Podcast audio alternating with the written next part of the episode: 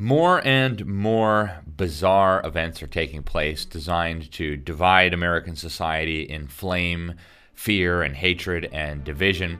And there's probably going to be a whole lot more in the future. On today's episode of Behind the Deep State, we have another special treat for you an interview with my friend and mentor and colleague, William F. Jasper. Stay tuned, you're not going to want to miss it. Welcome, everybody, to another episode of Behind the Deep State. I'm your host, Alex Newman, and with us in studio today here at the New American Studios is my friend and colleague, William F. Jasper. He is the other senior editor here at the New American Magazine. Him and me and Rebecca make up the trio of senior editors. And uh, Bill has been doing this for a long time. I won't say exactly how long, but a lot longer than me. And uh, I consider him to be one of the best, if not the best, investigative journalists in America. Uh, if you haven't been reading his articles, you should. Uh, they're just absolutely incredible, so well researched, so thorough, so clear and concise. Uh, and uh, he has spent a lot of time studying the involvement of uh, federal agencies in some of these attacks that we've seen. In fact, he did more research into the Oklahoma City bombing than probably anybody else on the face of the earth, including law enforcement. I mean, senior people in uh, law enforcement, even the former director of national intelligence, contacted him for his information for uh, for his own purposes. So uh, it's it's a real treat to have Bill with us. Bill, thank you for joining us today. Um, before we get started on, on talking about the, the federal role and so many of the things that we have seen these uh, attacks, the, these subversive movements, um, just tell us a little bit about yourself, Bill. You, you've been uh, at the helm of the New American for for a long time. You and Gary. Um, how'd you get involved? Uh, what's it been like to, to be doing this for decades? And where are we relative to where we were a few decades ago? Well, thank you for having me on the program, Alex. Uh, well, it's a long story. Uh, I've been doing this for 45 years now, and I was uh, typical of many uh, students in college in the early 70s. Uh, this, the, the, Vietnam War is going on, the sexual revolution, Woodstock generation, all of that stuff is, is happening. And I was caught up in some of that, but uh, thankfully, in my case, I had parents who were very solid, uh, devout Christians and devout patriots. And even though I went a little bit askew uh, because of all the influences in college and thinking myself very brilliant at the time because as college students, as you get exposed to all the all the new socialist and uh, leftist agenda, uh, even back then, of course, that's where it was really starting to ferment.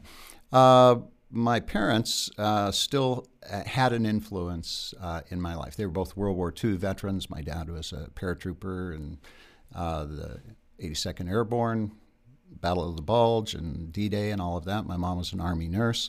And uh, so, anyway, uh, they they were trying to make sense of all the turmoil that was happening in the 60s and 70s at that time. And they got involved with the John Birch Society. And when I heard that, I go, oh my gosh, that's terrible. Uh, I've, I've heard only bad things. Uh, Birch Society, they're, they're racist, they're uh, uh Ku Klux Klan, neo Nazi types. And uh, my parents are good people. They wouldn't get involved with something like I'm going to have to educate them and show them the error of their ways. So I started reading uh, the literature uh, from the Birch Society on economics, on the Constitution, on political theory, all those things. I go, oh, this isn't what I thought. Uh, these are pretty reasonable uh, propositions and, and ideas that they're talking about. And uh, the more I read, they gave me tons of books and pamphlets and uh, things, I go, whoa, I've been very badly misled about all of this. And I began seeing how the movement to destroy the family and uh, Christian morality was really at the base of everything that was happening in the revolutions in the United States to remove the supports which uh, are fundamental to freedom, which is the family and uh, morality which, if those are strong, you don't need a huge, big, authoritarian, totalitarian government to keep order. If you destroy that and create chaos, then you create the uh, the vacuum that draws in a an all powerful government. And so, I realized if I want to be have freedom, I better um, uh, support those who are trying to restore our constitutional Christian, our constitutional government, Christian morality. And so I became, uh, I decided to change course after I got out of uh, college, and I went to work for the uh, Birch Society first as a researcher. And while I was doing that, I was also working as an undercover operative in Southern California inside the Communist Party, the Revolutionary Communist Party, the Communist Party Marxist Leninists, the Socialist Workers Party, and a number of other uh, revolutionary groups that were uh, trying to overthrow our government. And I worked with a number of congressmen, for instance, Congressman Larry McDonald, a Democrat of Georgia, who is uh, the most uh, courageous and uh, important congressman in the 1970s and 80s in terms of trying to restore our republic. And John uh, Ashbrook of Ohio, uh, but also with a lot of top uh, military and intelligence people who were seeing how the country was being destroyed. Admiral Thomas Moorer, former chairman of the Joint Chiefs of Staff, uh, General Patton, uh, the son of uh, uh, General Patton from World War II, mm-hmm. and a number of other people like that. And then I began in 1978 and 79 writing for our magazines, the precursors to the New American, and doing investigative reporting. And so uh, that's been going on now for uh, better part of a half century. Yeah, and, and, it's amazing work that you do. Bill, um, you know, there, has been a, an increase, it seems to me, in um, bizarre occurrences happening. We had uh, not long ago that mass shooting in Buffalo. It came out that uh, the individual involved, who self identified with the authoritarian left, uh, had actually been in regular communication with a former uh, retired FBI agent.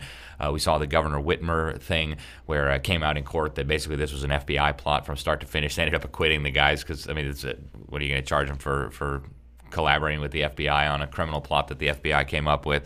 Um, we've seen a lot of that. Of course, we saw the January 6th thing and the, the clown show hearings. It, it, looks to me very obvious that there was federal involvement.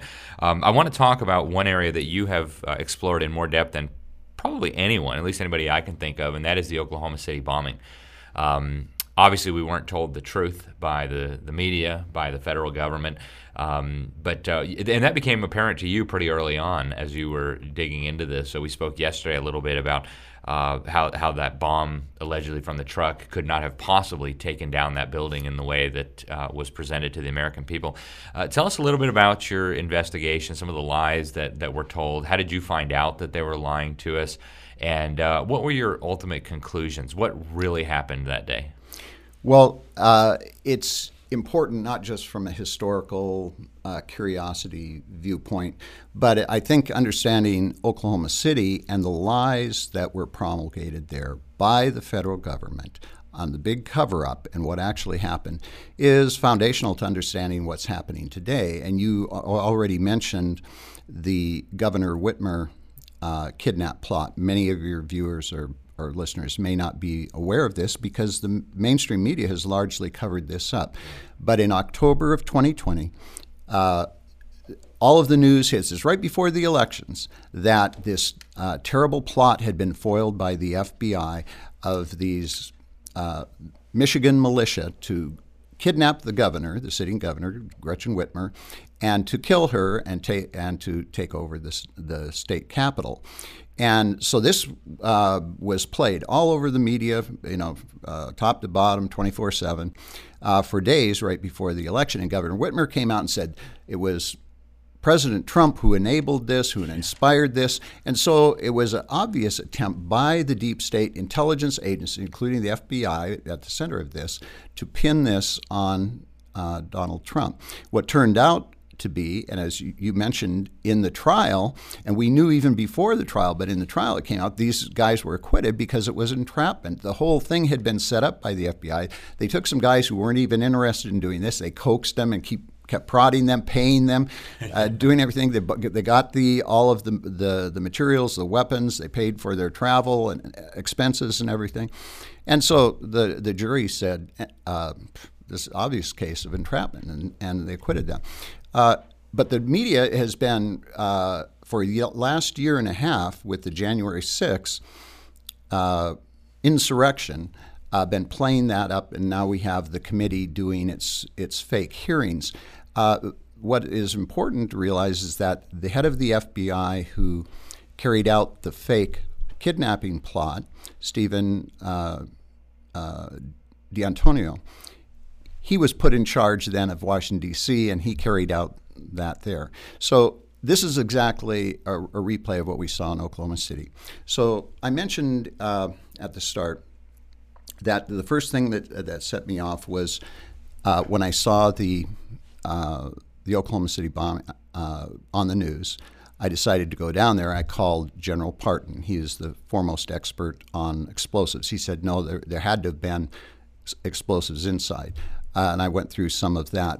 So the other explosives, that required additional uh, co conspirators and not just uh, homeboys that have no experience. Had It took uh, people with expertise to p- place the explosives inside the building. And we my have, guess is you probably can't just any person off the street just walk into an ATF building, huh? Right, right. So.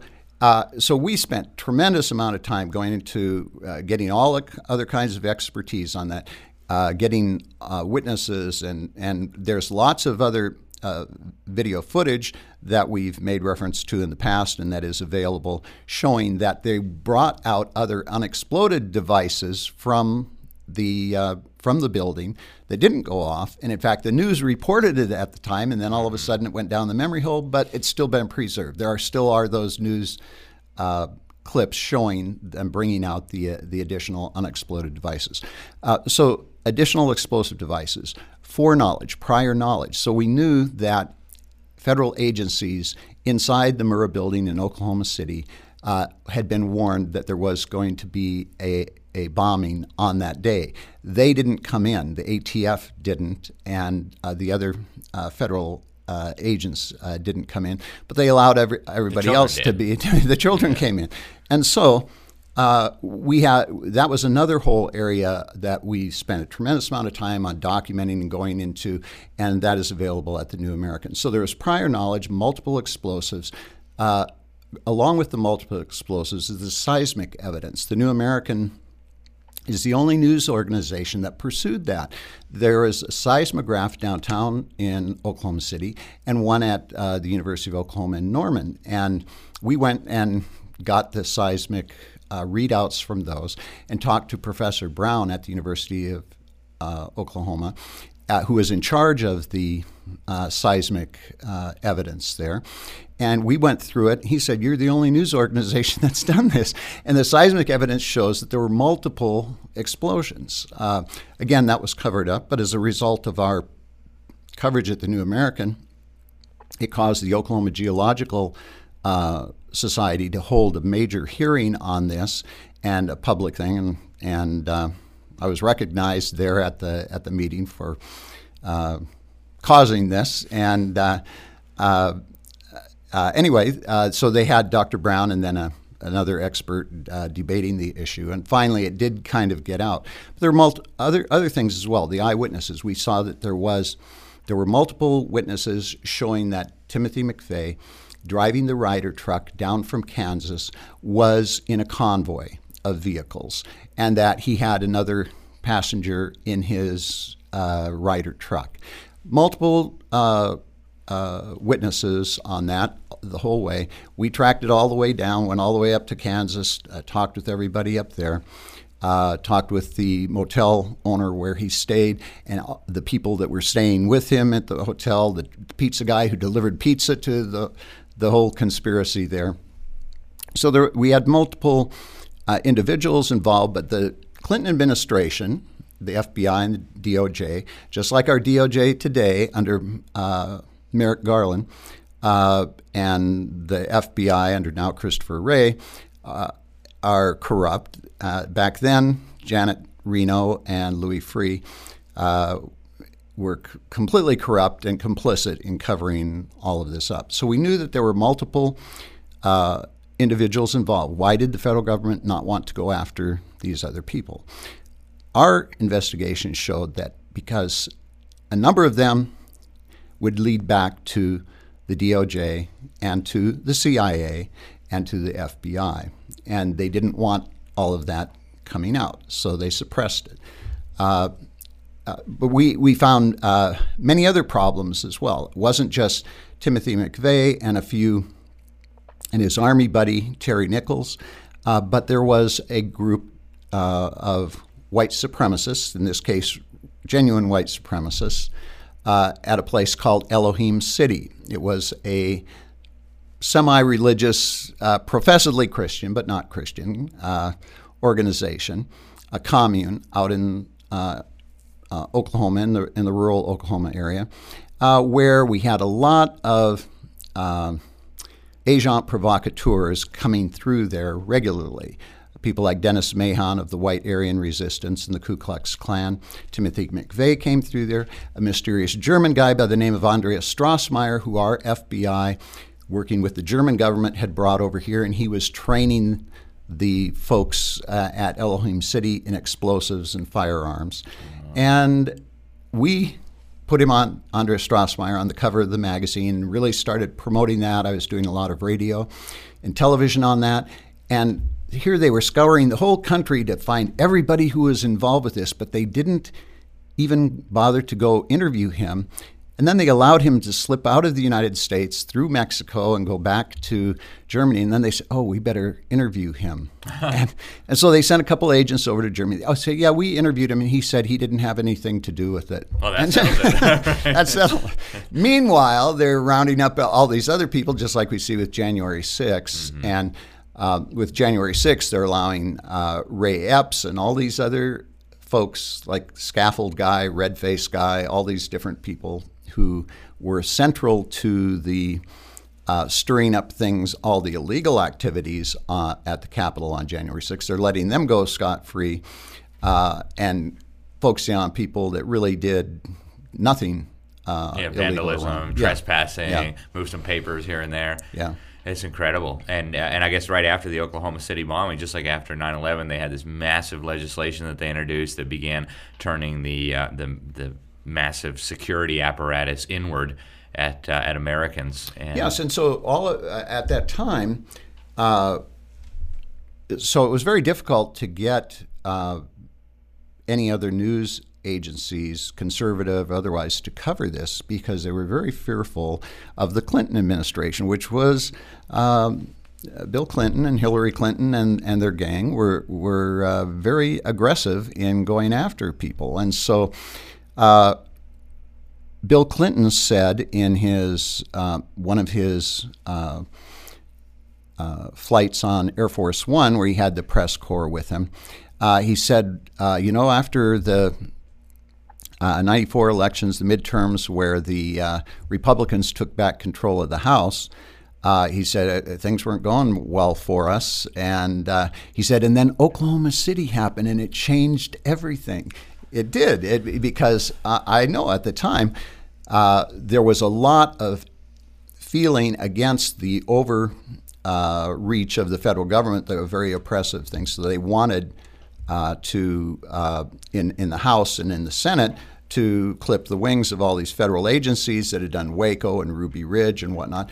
And uh, when Oklahoma City happened, all of a sudden everybody's afraid. I don't want to be sound like I'm anti-government. Uh, yeah. You know, Timothy McVeigh was anti-government, and so anyone who speaks uh, in terms of oppressive federal regulation or somehow ideationally con- connected to Timothy McVeigh. In fact, Time Magazine. Uh, coined that term ideational co-conspirators. If oh, you wow. are if you are against the federal government's overreach, then you're an ideational co-conspirator with Timothy McVeigh. It's amazing how that only applies to conservatives, right? Because yeah. you could be a communist, a socialist, and you could be an ideational co-conspirator with Joseph Stalin or Vladimir Lenin or Chairman Mao or Adolf Hitler. But uh, no, we don't. We don't talk about those. Or the guy, the Bernie Sanders supporter who shot yeah. four congressmen yeah. that we don't hear about anymore. Um, we're, we're, pretty much out of time, Bill, but I want to ask you uh, what's the moral of the story? I mean, obviously, if some weirdo comes to your meeting and says, hey, we should bomb something or kill somebody, obviously, you know, all right, that guy's probably a Fed or a confidential informant or, or some leftist trying to make conservatives look bad. But uh, what's the moral of the story? How, how, do we deal with these sorts of subversive deep state operations? Well, uh, first and foremost, you just uh, pointed to is somebody's at your meeting, joining your group, uh, uh, whatever it may be, whether it's a pro-life group, a, a pro-Second Amendment group, property rights or whatnot, and they're they're really pushing like Ray Epps did at the uh, Washington into the. Capitol, into guys. the Capitol, into the Capitol. People started going. People started going. Fed, Fed. Yeah, You know, they, they recognize they okay. He's going to try to discredit. It's called discredit from within. And that's a Saul Alinsky tactic, a communist uh, Nazi tactics, infiltrating and discredit from within, and lead people off from effective uh, uh, counteraction into something that could, will be condemned by the public and that will subject you to prosecution and persecution. And so, uh, look, we're still at the point where it's getting very late in the game, but we still have uh, pieces of our constitutional left. We can still uh, work together with fellow citizens peacefully, doing uh, those things that uh, that we are really required by duty to do, which is to wrest back control that we have ceded to the government by our inaction abdication. Uh, we have to get the government back into its constitutional uh, limitations and chains, and that means getting our representatives at the state level and our representatives at the national level to stop funding and to abolish many of these agencies. So uh, it's a long it's a long battle, and we have to be committed to it. Our enemies have been committed to it for over a century now, and uh, if we are not equally committed, uh, we're going to lose all our freedom. Yeah. And uh, I, I want you to be realistic with us, Bill. I don't want you to sugarcoat anything. Um, you know, don't don't feel like you need to be optimistic or pessimistic. But where are we realistically? Do you think the deep state can be stopped? Do you think they're too powerful? Um, what do you think the prospects are? Are you hopeful, optimistic, pessimistic? Well, I, I have always tried to be realistic. Uh, so I say uh, resistance is not futile. It is not inevitable that we will be assimilated. if you're talking in Borg terms, you know, Star Trek terms that people are, are familiar with. Uh, the psychological operation is to convince us that either resistance is futile uh, because they're too strong, the deep state, uh, they, they're too powerful, they're too rich, uh, they have control of too many of our institutions, or the people that have already been brought along is that it- it's a good thing. We need to have the nanny state take care of us because things are too difficult these days. No, we have to reject that, and it's getting more and more difficult. I, I, want, I don't want to sugarcoat it. Uh, we are perilously close to losing it all. We, we see every new power that the government assumes, we lose more freedom. And there comes a point where you've lost so much of your freedom, as we see now with everything that's happening. If you, you can get in trouble now for just saying or thinking the wrong thing, Oh, you yeah, don't even have to say the wrong thing. If they look at you and say, you don't seem to be agreeing, you seem to be having a very judgmental attitude, uh, then uh, you're going to be uh, uh, so your your social credit score, as in communist China, will put you in the doghouse. And I mean, Homeland Security just last year put out uh, terrorism alerts saying that people who believe that the election was rigged or people who believe Sure. that the, the COVID stuff was was a lie are, are domestic, domestic terror threats. I mean, and, they're not and uh, some of the J6 defendants uh, were asked by the judge, "Do you believe that the ju- that the election was stolen?" Like, for instance, if you still believe that, that then you don't get any kind of bail or anything. Yeah. You know, so Hey, that's a thought crime. How Yeah, dare you? yeah. it, it, it's scary. I agree, Bill. And uh, before we let you go, uh, just give us some of your quick thoughts on uh, effective counteraction. I mean, wh- what are some effective things that people can do who do want to preserve freedom? well, And why should they? I mean, you know, I, I don't want to be the one that gets rounded up uh, by the, the, you know, the government. I don't want to be the one that sticks my head out. I mean, why, why should we get involved? Yes. Well, those that say I don't want to uh, stick my head out or I don't want to get on a list um, uh, are you're eventually going to you're either going to have to be a total coward and and uh, submit to everything that they, they want, or you're going to have to stand up and say this far I will not allow it to go any further. And so, what do you do? How do you take effective action? Well, First of all, in order to take effective action, you have to know what's going on. You have to know some truth, some facts, what actually is happening, who are the good guys, who are the bad guys. I think we do a better job than anybody else of looking into that at the New American, thenewamerican.com. Uh, you can, re- go there on a daily basis to our website, subscribe to our print magazine. So uh, that's that's foundational. That's the beginning. You have to first inform yourself. Then you have to give that information to others. But then you have to join together with others in effective action. By ourselves, uh, we're not going to turn this around. We have to join arms, link arms, link hands with other people, patriots across the country. And so I recommend, as I've done for the last close to 50 years, is uh, to join and become active in the John Birch Society. Now, if if you're at all familiar with what's been happening in the last four years, you know that everybody who has stood up and has stood up for America, for our national sovereignty against globalism, has been attacked. What? As a racist, misogynist, as a uh, ethnocentrist, as a white nationalist, white supremacist, conspiracy theorist, conspiracy theorist. So. Um, uh, what does that tell us? That tells us that truth is being attacked and truth tellers are being attacked. So, who has been attacked more than anyone else in the last 50 years? Uh, the John Birch Society, if you have a negative Im- impression of them, like I did at the beginning, it's because they were recognized by the deep state as the major threat, the major truth tellers who had to be destroyed by uh, all of the demonology that they could uh, throw at them. And so uh, the Birch Society has stood the test of time. They have shown that, hey, you throw everything at us, uh, we're still going to keep coming. And that's what uh, Americans need to do now. They need to harden their attitudes, harden their minds and their hearts, and say, look, go ahead, call me whatever you want. that isn't going to stop me. I'm, I'm going to keep coming. We're going to we're going to stand up for this country and for our our nation and for God, family, and country.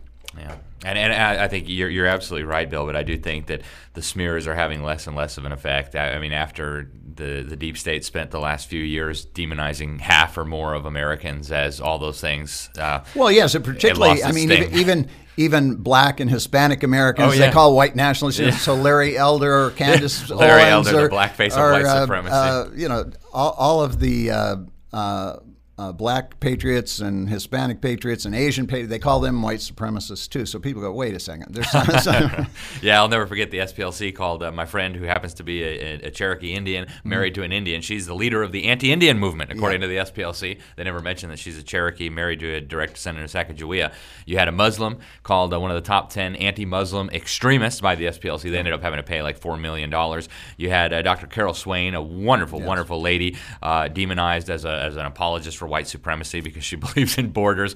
Um, so I, I, do think their their verbal tactics are losing their sting, and I think that's maybe why they're moving on to the next phase where they're just trying to criminalize opposition. Well, Bill, we are out of time, but I want to thank you so much for sharing your insight and your wisdom with our viewers out there. Uh, truly extraordinary. Um, any final words of wisdom? What's the best place for people to find you? Obviously, thenewamerican.com. Do you have any of the fascist social media sites? Uh, actually, I'm not active on the on the social media. I just concentrate on the New American. Very good. So, all right. Well, I'm on a lot of radio and television programs, but yeah. uh, so uh, but if you keep keep track of the newamerican.com, you'll be able to follow us. Excellent. Well, thank you so much, Bill. All right, folks, that was William F. Jasper, one of the best journalists on the planet and I'm not exaggerating. And I'm not just saying that because he's my friend. He really is. Uh, he's incredible. Go read his articles. Go read some of that stuff he did on the Oklahoma City bombing. Uh, I, I, still get emails from family members. Man, Bill Jasper's article on the, the lawyers was amazing, or wh- whatever topic it is that he's tackling. It's always good. Go to thenewamerican.com. Share this out with others, folks. And remember, if some weirdo comes to your meeting and says you should bomb something or shoot something or do something illegal, there's a real good chance you're dealing with an agent provocateur, either working for the feds or working with the feds or working with the commies or the antifas or the whatevers. Um, don't don't fall for the trap, guys. Um, it's just critical that we uh, that we be wise as serpents, but harmless as doves during these incredible times that we find ourselves in. Don't be demoralized keep up the good fight. Uh, we really don't have any other option. I mean, losing cannot be an option. It just simply, absolutely cannot be. Um, so we got to take that off the table as a possibility and get to work. I'm Alex Newman. This is Behind the Deep State. Thank you for watching. We'll be back next week with more, God willing. Until then, God bless you all. If you enjoyed this video, please make sure to subscribe, hit like, hit that little bell so that you'll be notified whenever we post new videos. And also, please make sure to share this video with your friends. Email's a great way to do it. Remember, there are powerful forces working to steal our freedom and destroy our country. We need to work together, expose those behind the deep state. Otherwise, you can kiss your liberties goodbye.